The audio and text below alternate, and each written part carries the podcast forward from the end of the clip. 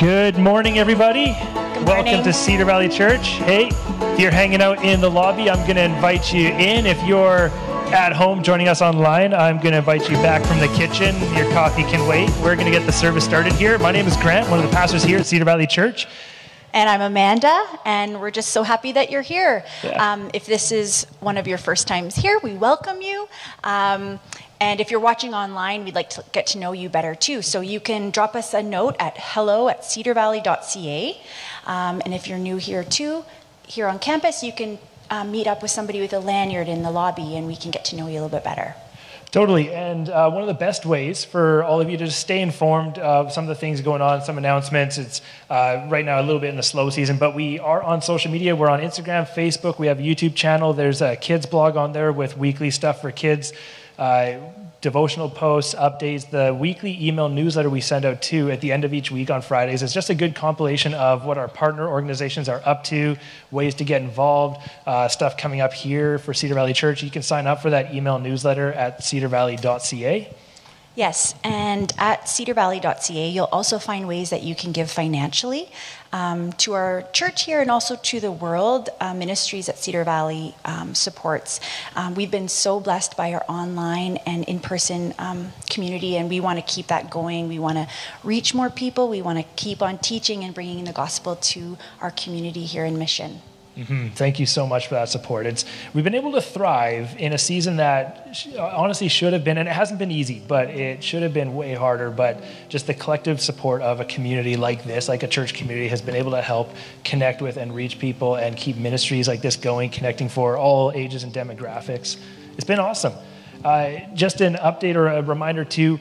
Uh, we have our annual general meeting planned now. It's scheduled for March 13th, and that's a Sunday. We're going to be doing it Sunday morning, and this is going to be a great morning of worship, prayer, sharing stories about the way God has been at work here in our church, how you can be involved, what we're looking forward to, and what the next steps we're going to be taking as a church into this new season, new vision, new mission, uh, diving into our core values as a church is going to be about. So make sure you're there for that. If you're joining online, uh, we're going to work to have some components online, but if you're able to be here in person, that would be the best push is to do that if you can be here. I love that idea of having it as a Sunday service. That's awesome. Um, okay, we're going to get this service started here now. Uh, we're going to be led in a time of worship, um, singing. Uh, there will be lyrics here on the screen, so we invite you to stand or however you feel comfortable to join us doing that. Yeah, and after that, we've got a video lesson just for the kids. Uh, and if you're joining us online, be sure to check out uh, more materials at cedarvalley.ca slash kids. Uh, we have a YouTube page with full feature kids videos. This morning, we do not have a service for kids downstairs. We are still looking to build up our kids teaching team. So see me if you'd like to be part of that. It's a really important core thing we want to be doing here as a church. But kids, there is, there's going to be the video here you'll get to enjoy as well. And there is some materials at the back. Uh, just on the back wall, you'll see some coloring books, some activity pages that are relevant to the lesson that's happening this morning. All right, um, and after that, we're going to have a message with Pastor Grant, Yeah, that's me. continuing in our series in Galatians Jesus plus nothing. Totally. And we're just going to hand over to the worship team in just a moment here. But before that, uh, if you're joining us online, head over to the comment section here in person. Turn to a neighbor. Uh, one of the things we're talking about this morning is some of the amazing work and kind of charity relief organizations, stuff like that, that uh, followers of Jesus have mobilized themselves to do locally, internationally, globally. But just spend a moment if you're involved in a charity or you support a charity organization something like that share with a neighbor one of the ones that you love Uh, do you have an organization you like amanda Well, right away, the things I thought about were uh, Hope Central here in Mission. Uh, Awesome. once a month, our church is involved with um, every, like the first Thursday of every month, our church is involved in helping out there, and it's it's really so important to be part of that. I love that that's part of our community. And then I also thought of um, Seeds of Hope, which started here, right here at Cedar Valley with Susan and John. Yeah. That's actually a big one that comes to my mind. Seeds of Hope, too. Yeah. Fantastic. Share with your neighbors. If you're online, throw in the comments some amazing organizations that you support, that you love, that you just want to give a little bit of airtime to. Other than that, we're in for a great morning. Okay, thank you.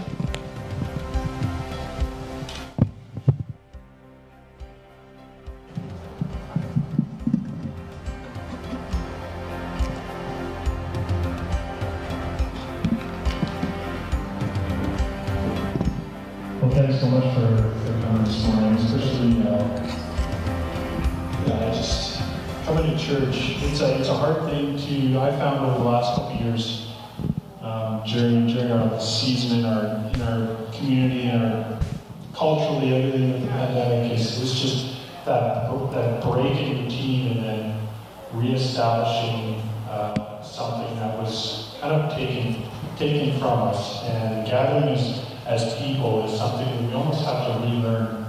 And um, I've noticed that, especially over the last couple months, this deep desire to be with people has, has continued to grow. And, and I just, uh, if you guys are feeling that, uh, that, that need or that desire to be with people again, um, just find, find ways to connect with somebody here at church or a friend and find ways to do it. And however that makes you, whatever makes you comfortable. But it's so important that we don't neglect that. Uh, the loneliness that inflicts so many right now is, um, it's really tragic, and I, and I, think we can overcome that with, with the help of one another. And, and, and I don't think there's any other better purpose for our church than to be in community with one another. And what an opportunity to share Jesus with one another as well. So, and, and this morning through music, just please join us in singing as you as you as you as you want to. And, if you want to stand, please stand with us. But uh, just super thankful for you to be here. Those of you online as well, sing loud in the rooms. All right.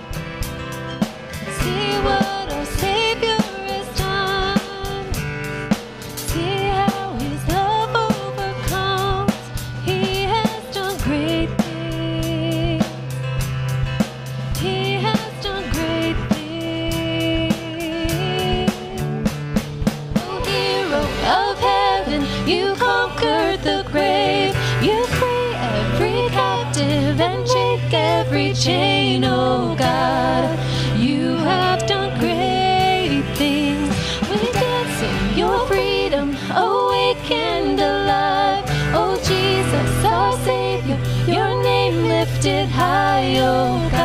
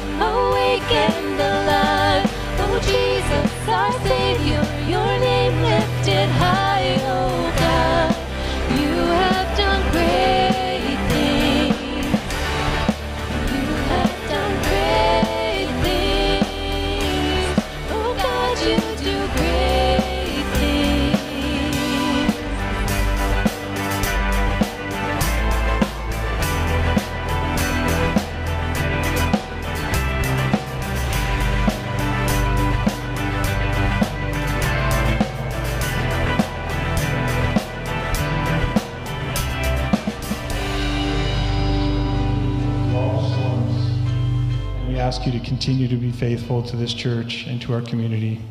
Amen.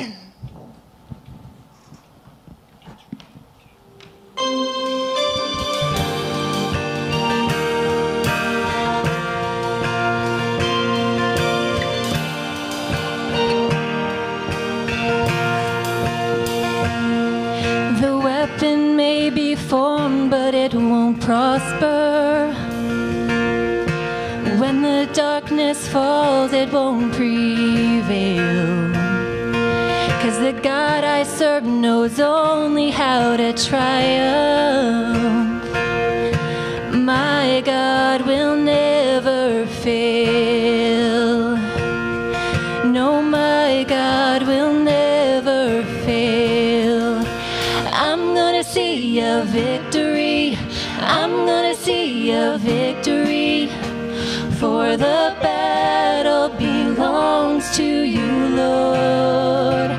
I'm gonna see a victory, I'm gonna see a victory, for the battle belongs to you, Lord.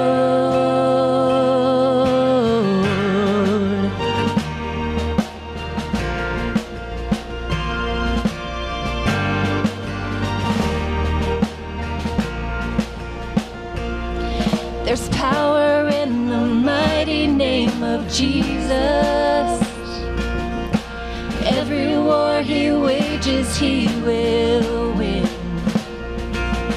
And I'm not backing down from any giant.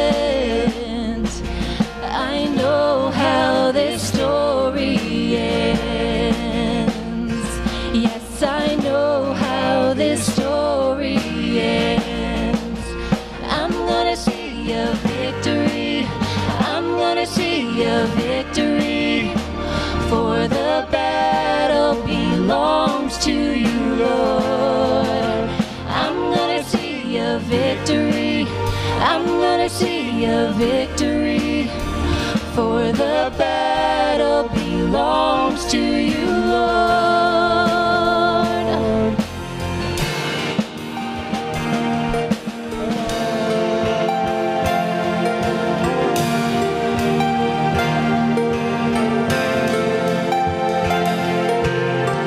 You take what the enemy meant for evil and you turn it for good. Turn it for good. You take what the enemy meant for evil and you turn it for good. You turn it for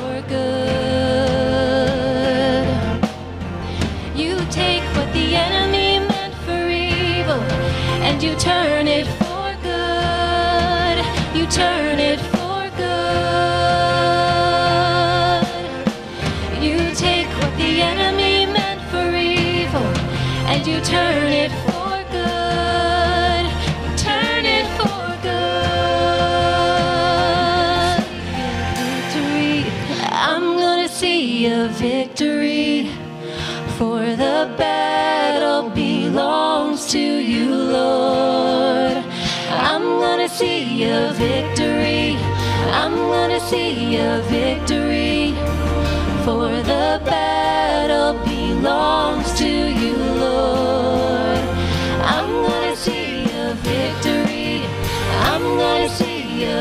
victory. For the battle belongs to you, Lord. I'm gonna see a victory. I'm gonna see a victory. For the battle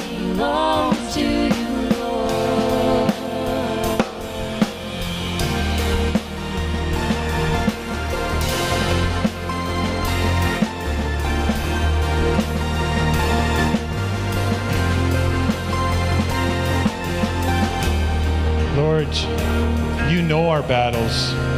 You know the things that we're fighting against, the things that are so burdened, just weighing heavy on us.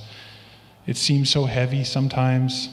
God, I know that there's sorrow and loss. And there's also celebration seeing you amongst all of that, I pray that we just look to you. In Jesus' name, amen.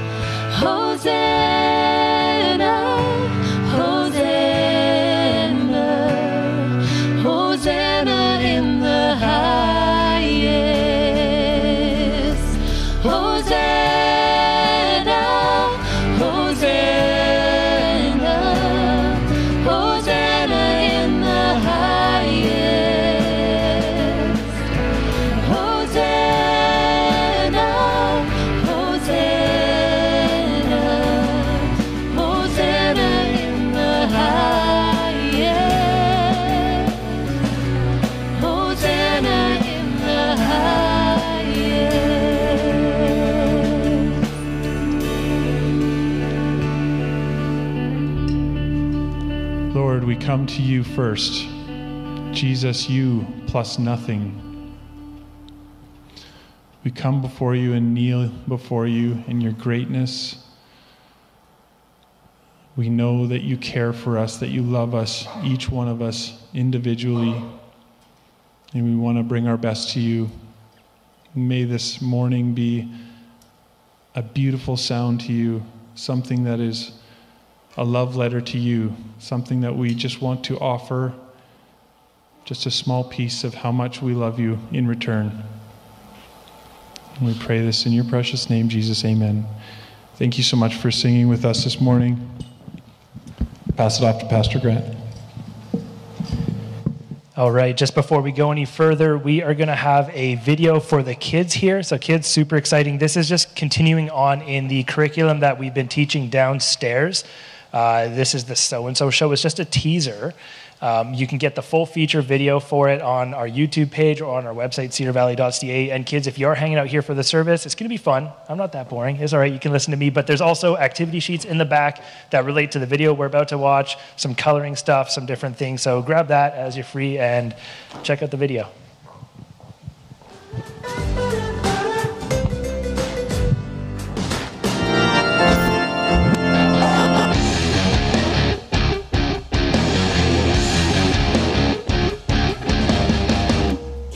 Kellen, how's it going, friend? Not too shabby. You got a Bible story for us today? I do.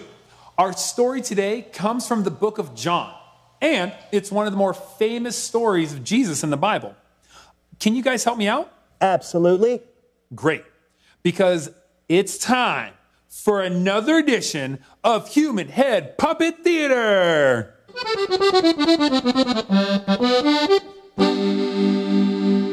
When Jesus crossed the Sea of Galilee, a huge crowd followed him.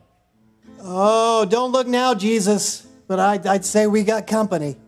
And by company, I'd say we got one, two, three hundred, four hundred, six hundred, three thousand, four thousand. Carry the one. Yeah. Yeah, it looks like we got over 5,000 people who followed us. Easy. Jesus said to Philip, Where can we buy bread for these people to eat? A good one, Jesus. Where can we buy bread for all these people? That's hilarious.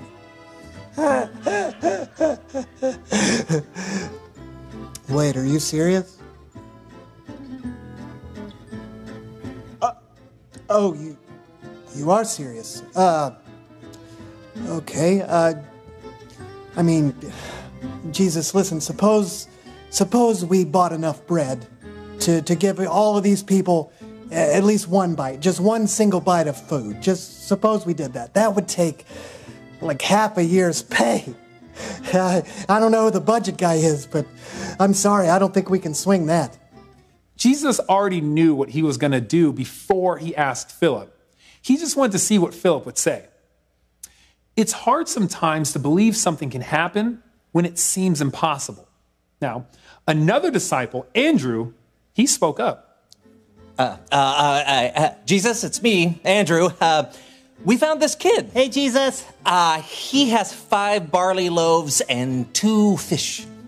You can have them. Yeah. If it'll help. Oh, I, I just don't know how far this will go with a crowd this size. Jesus then told the disciples to have the crowd sit down. When they did, Jesus took the bread, he gave thanks for it, and he started handing it out. And then he took the fish, gave thanks, and started handing it out as well. And that's when something amazing happened. Oh, thank you, Jesus. So just pass this around. Okay. Bread? Oh. Mmm. This is good. Yeah. Oh, oh, thank you, thank you. Yes, would you like some? Well, somewhat. Oh, yes, don't mind if I do. Mm-hmm. oh, wow. Fish? Here you go. Bread and fish. Do you have any more, Jesus? Wow. Is this all the food I brought? Yeah. Well, do you want any more? Oh, no. I'm full. Uh, he said he's full. Jesus had just done the impossible. He had taken a small amount of food that a young child was willing to share, gave thanks, and then somehow over 5,000 people had enough to eat. And check this. After that, Jesus told the disciples to gather up all the food that was left. There were 12 baskets of food left over. Wow. I gotta pack my lunch more often. The end. Man, what an amazing story. It is. There was a kid that didn't have much, but he offered what he had. And Jesus was able to take that small gift and feed a giant crowd of people.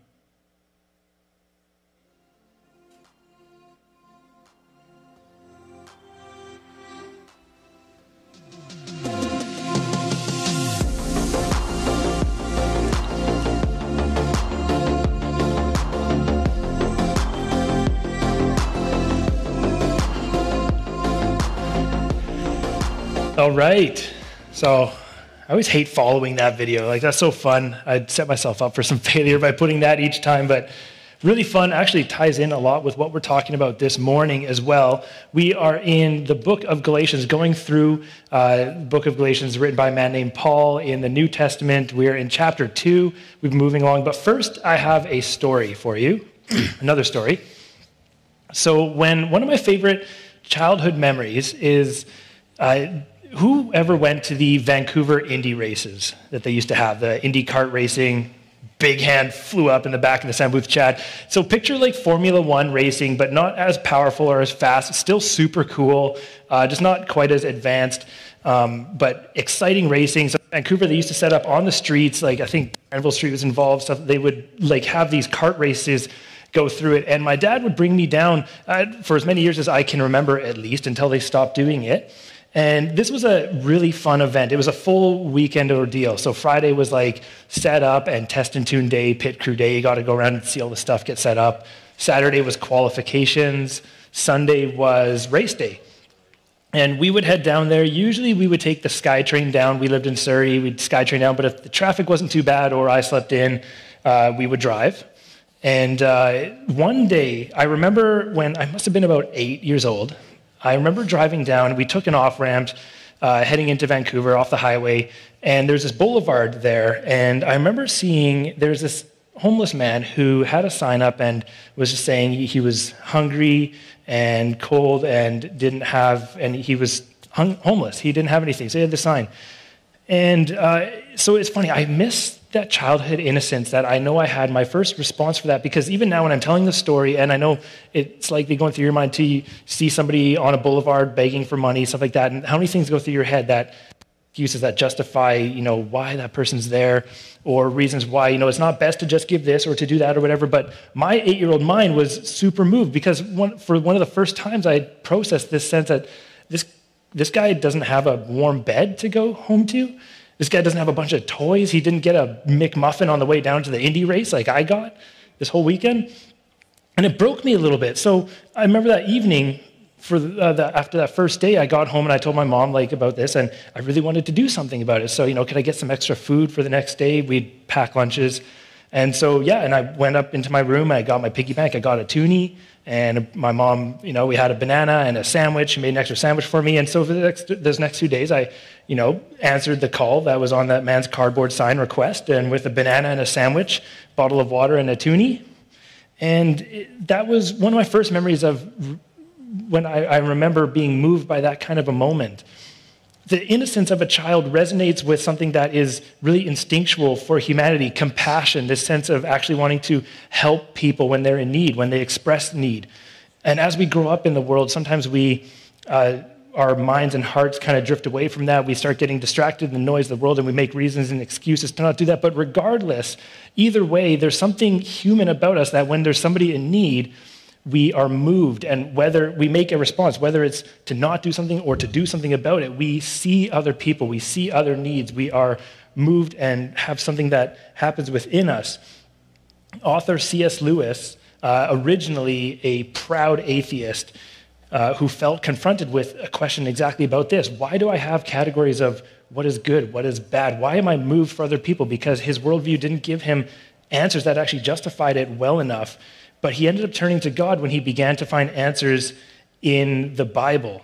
he studied through biblical literature and started seeing that all of his experiences had explanations for the, his worldview in the Bible, for what he was experiencing in this world. It was consistent, and that the Bible and God's expectations of us were consistent with how he felt and how we often feel. So we're reading through the book of Galatians, which is a letter written by a man named Paul to Christians in ancient Galatia.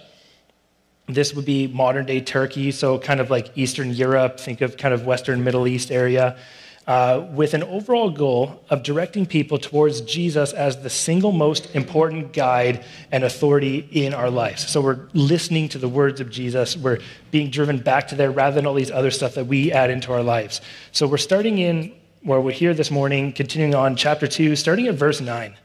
So if you've got a Bible with you, turn to that, open up your app. We're going to read through that. It'll be on the screen.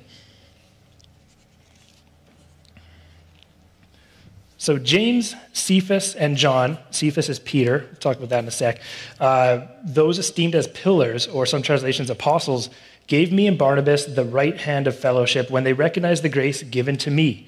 They agreed that we should go to the Gentiles and they to the circumcised. Some translations, the faithful and the unfaithful.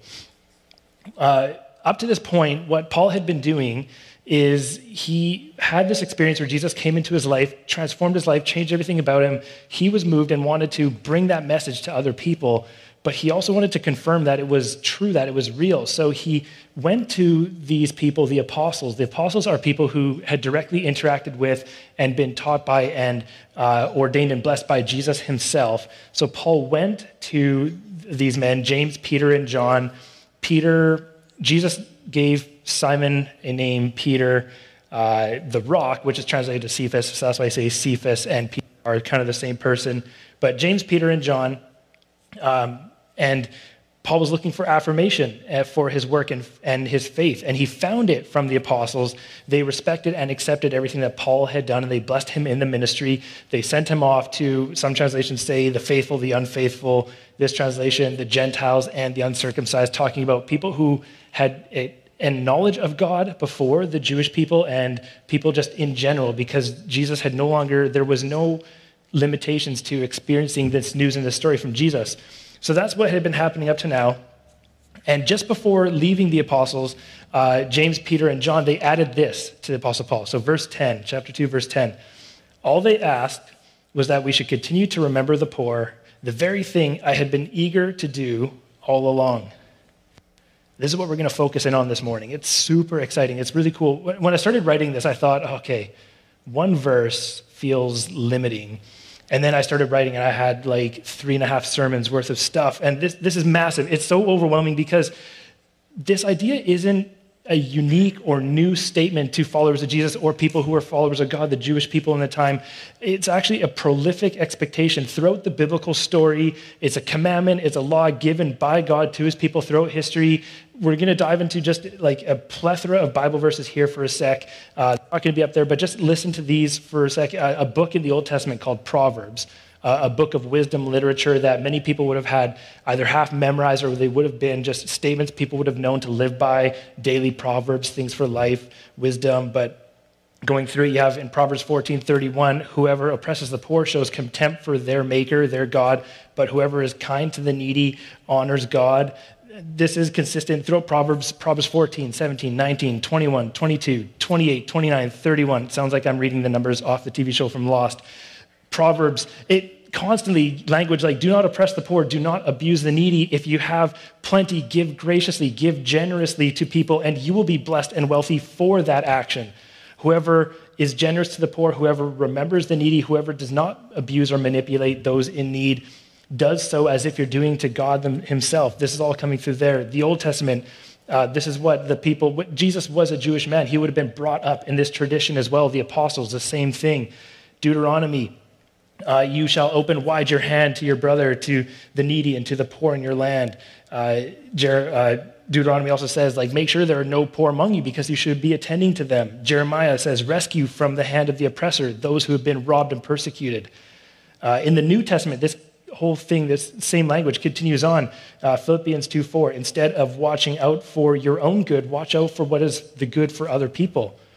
I'm spewing these off because I want it to almost be this overwhelming sense. If you don't have it, that's fine. Just listen along here. A classic one, really powerful in 1 John 3:16. This is how we know what love is, that Jesus laid down his life for us, and we ought to lay down our lives for brothers and sisters.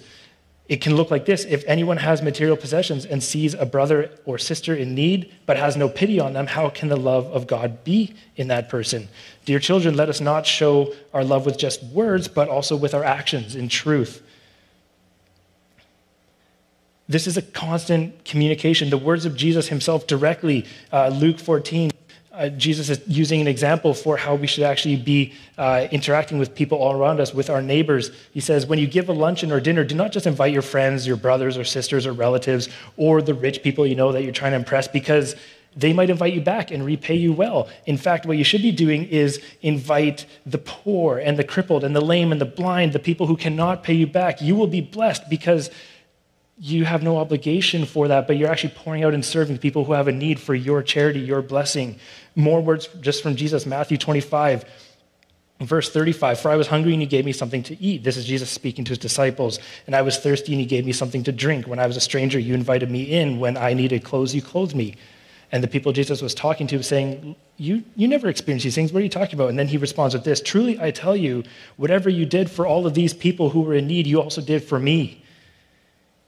This is like a cursory overview of biblical literature. If you literally Google poor in the Bible, you'll get an insane amount of verses that just come up. And it's not just description words saying there were poor people, it's actually actions of saying you need to mobilize and act and answer the call for people in need overwhelmingly. And throughout history, followers of Jesus have taken this truth in the Bible to heart. And although right now, and constantly throughout history, there's bad rap and bad politics in the news about church and Christianity. History shows the church as being synonymous with relief efforts, with support and care and answering the call to the sick, the poor, the oppressed, and the needy. Hospitals were a church creation because before stuff like modern medicine, when it was all sterilized and studied well, people didn't want to deal with sick people. It was dirty work. You often got sick yourself. But the church mobilized together and saying, no, people need this kind of care. We're all created in the image of God. Uh, a perfect example was in the Spanish flu, there were quarantines. There were literally orders for people who were really sick. They would be put together. They were going to die, and the orders was don't go to them because you'll get sick. You might die too. Just let them go. And the church said, no, these are people created in the image of God. They would put themselves in harm's way and get involved in that moment as well because it, it takes that kind of worldview, understanding of people being made in the image of God to answer that. Not just historically, here's another list I just want to throw at you guys because it's so exciting when it's going through this research. Modern day, some of the biggest examples of global relief and world changing impact um, are all founded under biblical Christian principles. So, a few examples like this World Vision. You've seen the sponsorship ads on TV, you've heard them at concerts likely. Uh, the mission statement of World Vision is an international partnership of Christians whose mission is to follow our Lord and Savior Jesus Christ in working with the poor and oppressed to promote human transformation. Uh, massive stats like in one year, three and a half million people got access to clean water for the first time, distributed over 200,000 metric tons of food in 14 different countries. Another organization, Food for the Hungry, uh, another sort of sponsorship program, state, mission statement we are motivated by Christ's love to walk with the most vulnerable until they thrive. Dug 42 wells last year, 288 clean latrines for communities, built nine classrooms, shipped 11 sea containers full of food as well. Compassion International, another one. Our mission is to release children from poverty in Jesus' name. Samaritan's Purse, the shoe boxes that we do every year at Christmas. Uh, mission statement um, with the purpose of sharing God's love through his son, Jesus Christ. Uh, we will meet the needs of people who are victims of war, poverty, natural disasters, disease, and famine. Incredible things that happen. More Salvation Army, uh, Global Aid Network, Children's Hunger Fund, World Relief, Operation Blessing. This is just a small search of organizations mobilized by Christians. Mennonite Central Committee, Mennonite Disaster Service. We are connected with these. We throw the updates in the newsletter, our weekly email newsletter. Right now, you can get involved in the Fraser Valley flood cleanup and restoration efforts. Not just Mennonites, though, Adventist Development and Relief Fund, Methodist Committee for Relief, Lutheran World Relief, Episcopal Relief and Development. There's, they're all acronyms too, which you'd never have a clue. Um, Central Baptist Relief, Relief Fund, what we talked about this morning, you might have Seeds of Hope, Light of the World, other organizations. It, the list goes on and on and on. This week, we're uh, February 22nd on Tuesday is uh, Human Trafficking Awareness Day. Uh, so big organizations like International Justice Mission, Ally Global, We Thrive Foundation, local organization, all focused on delivering people from that. It is an overwhelming amount of truth that it's synonymous. Christianity, followers of Jesus, answer the call to those in need. So this call from the apostles to, to Paul and Barnabas saying, just remember the poor, isn't unheard of. It's not this brand new thing.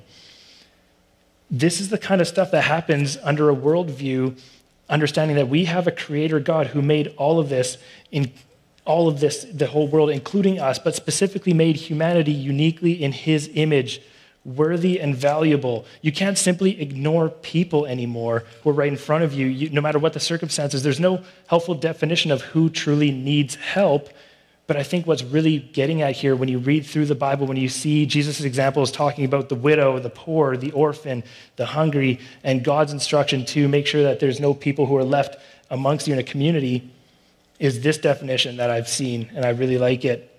This is an instruction to reach out to those who otherwise, based on the worldviews of the world, the secular world all around you, reach out to those who you would otherwise have no obligation to right? See, it takes a Christian understanding of this to actually bother answering the call because look at this. So, New Age worldviews, progressive worldviews, which borrow heavily from Eastern religions like animism, reincarnation, karma, those kind of ideas, they might have good principles and actions that carry out, but the worldview doesn't actually convict you to have a heart that moves towards people. Karma states that bad things in this world are deserved and earned. Justice is just a matter of cosmic balance. And when you see the bad things happening, it's just working out. It's just something that's playing out. And in fact, actually interfering with that can interfere with a person's journey of healing and retribution that needs to take place. There's often stories of people when they travel to India and they have a guide and they see people begging on the streets and they say, Don't interfere. Karma needs to work itself out with them. The next life should be better. Reincarnation can actually imply that a person born into poverty has earned it from their actions in a previous life. Likely, when this is over, it'll be better again, so why bother interfering? It's just a zero sum game, that a system that doesn't actually require our interaction or God's miraculous interaction present. Secularism, the attempt to completely separate the idea or need of deism uh, God theistic view in our worldview. Uh, probably the leading philosophy in the Western world, North America and Europe, doesn't give any credible explanation or rationale as to why we need or should even bother supporting or caring for the poor or needy. There's theories that kind of throw out, but they don't have any. Um, any weight behind it when you actually go back to what would be one of the textbooks that fuel massive secular worldviews origin on the origin of species has a tagline that's often not even included in most of our uh, studies when we reference it, uh, but it's on the origin of species and the preservation of favored races in the struggle of life. It's this idea that stuff is just a mathematical equation working out. This idea of relative morality doesn't give anything to actually guide or reach out to people. And in fact, that is a truth now that's starting to become more commonplace. People are leaving that idea behind in Troes, but the, a new view that's actually started to come up is this idea that we're living in a simulation. Very influential thinkers will actually promote this thought that it's more likely, without admitting to intelligent design, it's possibly more likely that we're living in a simulation, but still there's no consequence or action. So why would you reach somebody in a simulation who is in need when you have to put yourself in harm's way? If the entire idea of a secularistic thing is the evolution and superiority of races winning, if you're down in the dumps, you earned it, and we need to thrive better. So, what it actually takes is a different worldview. The Bible offers us a different picture.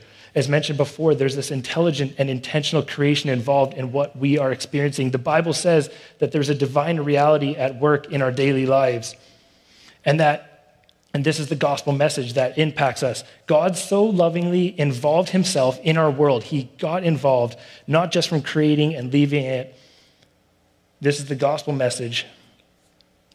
And although he gave us free will, he gave us freedom to choose, and we regularly choose to ignore and even rebel against God, although, although that, God got himself involved and intervened with no obligation, he sacrificially sent his son Jesus to defeat sin's grasp, sin's grasp on our lives. And he delivered us from this inevitable exclusion from God, from hell, uh, explaining eternal life. See, all of this is what's needed to actually explain the movement inside of us for wanting to care people and why it's actually justified and good. Um, and all of those people who have accepted that gift and been blessed by God cannot help but desire to pour out that same compassion throughout the world as they move, as they go. So when the apostles asked Paul to remember the poor, it wasn't just a reminder to slip in a couple bucks at the cashier when you buy groceries. It was actually the sense of uh, in your travels, everything above. This is remember what God has done for you and now go and worship by doing the same thing for others constantly around you. This is an act of worship. It's not just a check off the box of serving the poor. So I love Paul's response to this. Uh, they asked, all they asked is that we should continue to remember the poor, and Paul says, the very thing I had been eager to do the whole time. See, this is also wasn't new for Paul. He had wanted this. He, Paul was a devout uh, Jewish man, uh, part of the Pharisaic tradition, and he was very studied in the law. But he had this entire lifestyle with 613 laws plus many more traditions and instructions for life, like we just read throughout the Proverbs, all these ways of how to interact with and how to care for the poor. He had this massive, complex system, this religious system, way of life, which was the common way of life for people in Jesus' day. And it had a high value of care and support for the poor, but it would often contradict and get in the way uh, other stuff because suddenly there was times when you couldn't get yourself unclean by interacting with the poor. Suddenly you couldn't uh, operate or do certain actions on certain days of rest and Sabbath, and they would get com- complex and missed. So then this is where Jesus comes in, and he, what seems like he constantly was turning, like tearing apart and deconstructing and breaking apart the law. He was actually saying, No, that was good stuff, but you missed the point. You started worshiping the rules and you missed the people, which is what God was trying to. God gave everything to reach people, not laws and rules. And now we need to do the same thing and realize that those were guides. They can't block us from reaching people. We do this all the time. We often get distracted by semantics and rules and statements, and we've had a bad experience here, so we see somebody in need, but we say that this isn't going to actually do that, or it's just a band aid fix. Um, a handful of weeks ago, me and a bunch of pastors locally around here met together uh, for a presentation from an organization looking to meet a need in our community. And the majority of the conversation just cyclically goes around, but this won't work well. This isn't an efficient way to do X, Y, Z. Here's why we shouldn't bother. And it, not bad stuff to figure out, you know, what's the best way to do things. But how often do we just leave it there of let's not bother getting involved? We miss the call for actually reaching people.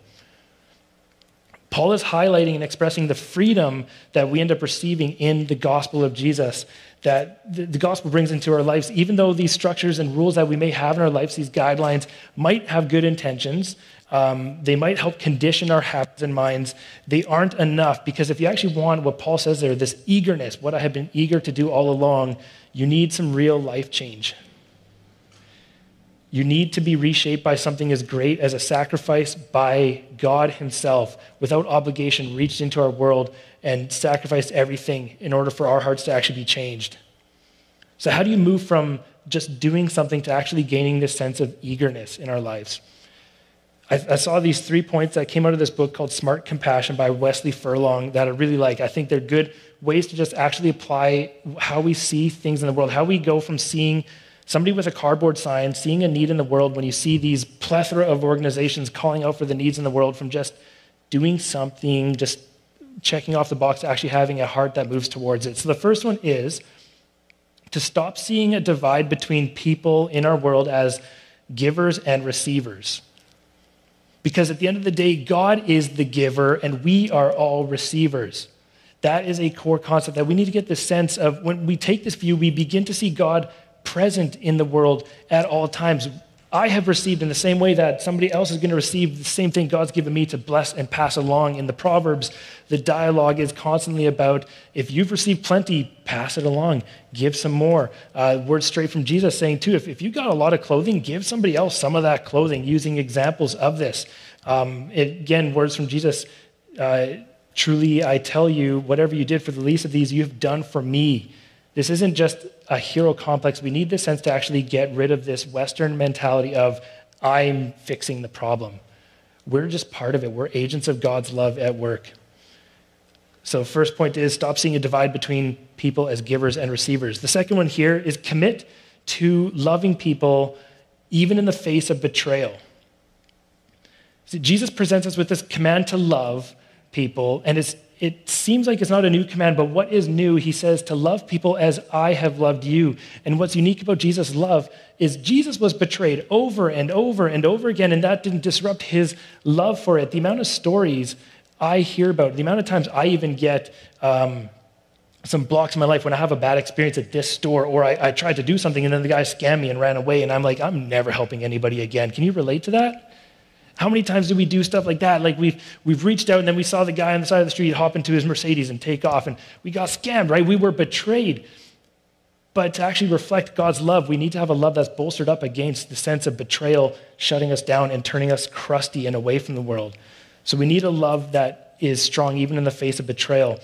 And the third one is to expect our lives to actually change and be different if we want to have a true lifestyle of compassion, you can't just add compassion to your current lifestyle of high productivity, high success, of gaining wealth and power and security um, and Freedom 55 retirement plans. Instead, what's actually going to happen is expect to be inconvenienced a lot.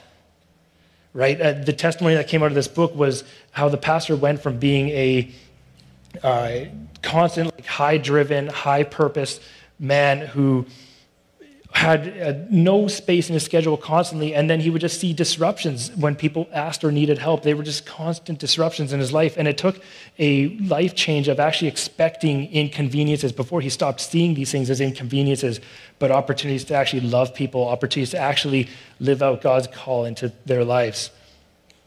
I love where, again, going back to some of the words of Jesus, Luke 14, uh, he's talking about the banquet and inviting people who can't pay you back. Because Jesus says, although they cannot repay you, you will be repaid at the resurrection and at the end in eternity of righteousness. It's not about the stuff that we can just do here. We're often so focused on our own treasures, but actually living the sense of what Paul had this eagerness to actually help the poor takes wanting to just simply worship and reflect God's love as I've rambled on here for a whole bunch, moving this idea from uh, just doing something to actually just being eager to serving God and overcoming the rules that sometimes prevent us from doing those things, I want to just share a real example um, for a local organization happening here in Mission, We Thrive Northwest, uh, from a member of our church, Kate Pankratz. We have a little video interview of it, so just check that out and see how this actually plays out in our world and can actually play out and go into passion and start to mobilize and see ways you can get involved. So let's check out this video for a sec.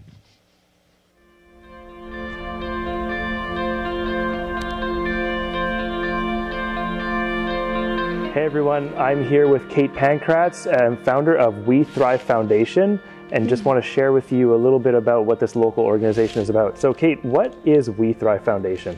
Thank you so much, Grant. I'm super happy to be back. Um, so, the We Thrive Foundation is the mission specific human trafficking and sexual exploitation awareness, prevention, and response organization. So, we work specifically with all demographics of mission and our rural areas. So, those would be our local indigenous bands and the outreaching rural communities. Wow. Okay, so that's a mouthful, but I heard a few keywords in there yeah. that I want to focus in on. What what does that look like? What kind of are some stories or things that you are specifically doing right now? Mm. Yeah, the stories, I think that one that um, has really impacted me individually here in Mission was um, just about a year and a half ago down at Hope Central, which is our mission soup kitchen. It's run by um, the New Heights Church. Mm. So, one of our team members there, he was serving and he said that there was a young lady that was just thrown from a moving vehicle and her head was shaved. Um, she was wearing just her underwear and a tank top and she was nonverbal. She couldn't speak. And she was, um, so this young lady was brought in and they were trying to offer her food and ask her her name. She couldn't speak, and so um, they chose to phone 911. They called the police and they came. And the police were trying to offer help to her, and she she couldn't say her name. She couldn't explain what was going on. Nobody had seen the license plate number, and so she was given a victim services card, and she was told, "If you want help, you can call us." And so her specific situation is almost iconic of a Canadian domestic human trafficking situation. And the sad and heartbreaking part of it is there hasn't been um, the education and awareness for our local government, our policing, and community members to really recognize what human trafficking looks like and how to utilize the resources and supports and education that we have available to better support these individuals. So, um, with what we're doing is we're working with local government to develop policies and to help bring education to RCMP. Um, we work with every demographic of the community. It's a very holistic approach. So it's um, communities and schools. We're looking forward to starting education programs in the public and private schools in September of 2022. Um, so we have the approval of our local superintendent Angus Wilson Wow. is looking forward to that. And so we have a lot of projects on the go, but it's for young ladies like this. We call her name Sarah, though we don't know her actual name. Okay. Um, just for there to be awareness for children, for families, for community members, and all aspects of government and society.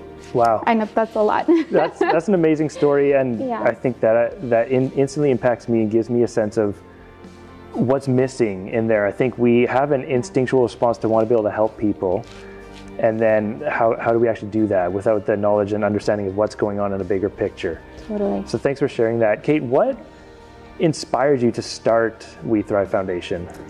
So, as a young girl, I was sexually exploited. I was never trafficked myself, but um, I was what they would say prey to um, a few members of my community that should have been safe people for me. And um, so, with that awareness growing up, I was always sensitive to the needs of the fact that there were other people in the community like me. Um, but then a few years ago, as I was working as a community support worker with Communitas Supportive Organization, um, just became very aware of how common it was. Like 30% of people that we supported had been sexually Wow. exploited. And that was just in that small community.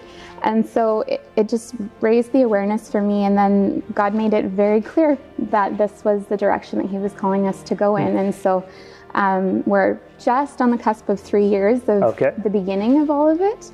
Um, and just seeing that a lot of people have felt very comfortable to share their stories with me and realizing that it is so much more a part of our community here in Mission hmm. than I had realized growing up. This isn't a detached thing that's happening somewhere out on the news channel. This is right in our homes and neighborhoods. Absolutely. So, with that then in mind, Kate, how can we as a church, as followers of Jesus, as people who are just checking out this interview here, this video, how can we be involved in or supportive of We Thrive Foundation?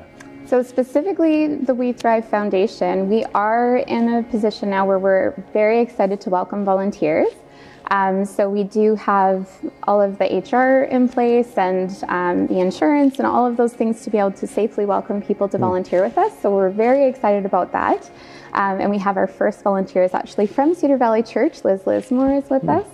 Um, and so, in addition to volunteering, though, we are looking for financial support. We can we can continue by the grace of God, but those finances, as we all know, running organizations, businesses, churches takes those resources Absolutely. as well. Yeah. Um, and then, in addition to that, just being aware, being aware as a community, recognizing that if there are people around you that look like they're in a vulnerable position, to just ask them if they're doing okay. And if you see things that, yeah, we've talked about this before, I think, in one of our interviews. Like, if you see tattoos on someone's neck that have an indication of like dollar signs or or like a crown or a chain or something like that or if you see children that are very bruised and like being being repeatedly spoken to in ways that are demeaning that's that's not cause so much for an alarm but cause for concern and we Sure. do have um, a hotline number that we've given to you before you can put it across the bottom of the screen Okay. for 'em. so you can call you can share what you've seen and they can direct you that if they think that it is a reason for filing a report then you can safely and just um, have no you can have autonomy You're, you don't have to give any information that you're not comfortable to give but then you can start um, giving the process of helping that person find freedom if maybe that is the case for them. So Mhm. they lead and guide you through that.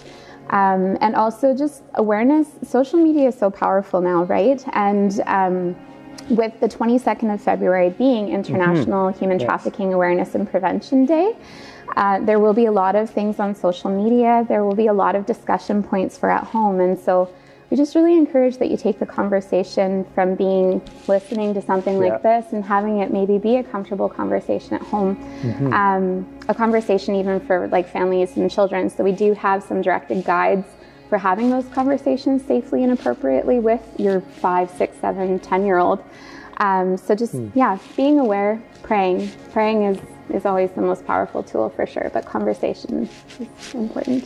Absolutely. And yeah, so uh, February 22nd, Human Trafficking Awareness Day. Yes. And uh, with that, too, you mentioned social media, online, just all that kind of information. Can we find you online? Yes, yes. So our Facebook page, I'm running Yeah. a lot of hats right now. So Yeah. our Facebook page, that's a volunteering space that we're hoping to fill, is the one that can run social media. But um, specifically for February 22nd and the three or four days leading up to, we will Yeah. have a lot of resources, Mhm. conversation topics available. So you can find us, We Thrive Northwest, Okay. on Facebook and Instagram. yeah, absolutely. Well, thank you so much for sharing with us, Kate. I Thank really hope that we're able to pour into stuff like this, that we can live out uh, our calling as followers of Jesus to actually be actively involved, uh, caring for those who need support, who need hands and feet. And often we pray for miracles, and a lot of times the miracles are going to come through us and our actions and interventions. Absolutely. Yeah. Yeah. and that is like our our ministry verse is from Luke chapter 4 verse 18 and that talks about where Jesus comes to set the oppressed free. Mm-hmm.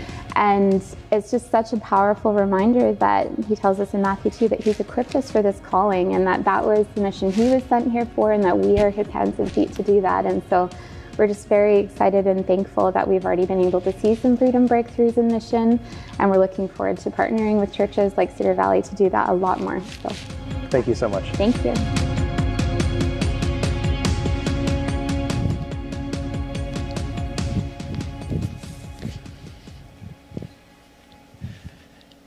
it takes an understanding of a world where we have a loving God who involved himself sacrificially, giving everything for us when he had no obligation to do so, and still chooses to love and bless us even when we betray him, when we inconvenience him. I'm sure, can God be inconvenienced? Humanity would find a way for us to actually have a heart to reach people, to connect with people, to serve people, not out of social obligation, but out of outpouring in a sense of worship. By just trying to reflect what God has done for us, we choose and desire to do the same thing.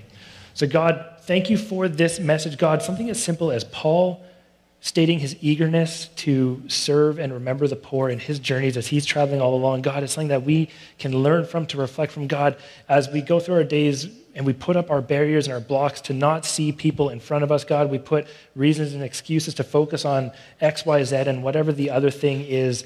But God, instead, convict us, inspire us, challenge us with what you have done for us, God. Put it right in front of our face. Impact us, our hearts, and our minds with what you have done for us, that we just have a desire to do even the smallest bit of reflecting that into the world around us, God, to reach and bless other people. God, I just pray that you're with everyone here who's joining us here in person, online. Uh, we have a week of just seeing opportunities to reach people, seeing opportunities to love people, seeing opportunities to get involved, God, and, and having our hearts move towards that.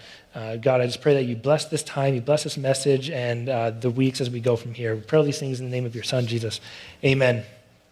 Thanks, everyone. Have a great week and go in peace.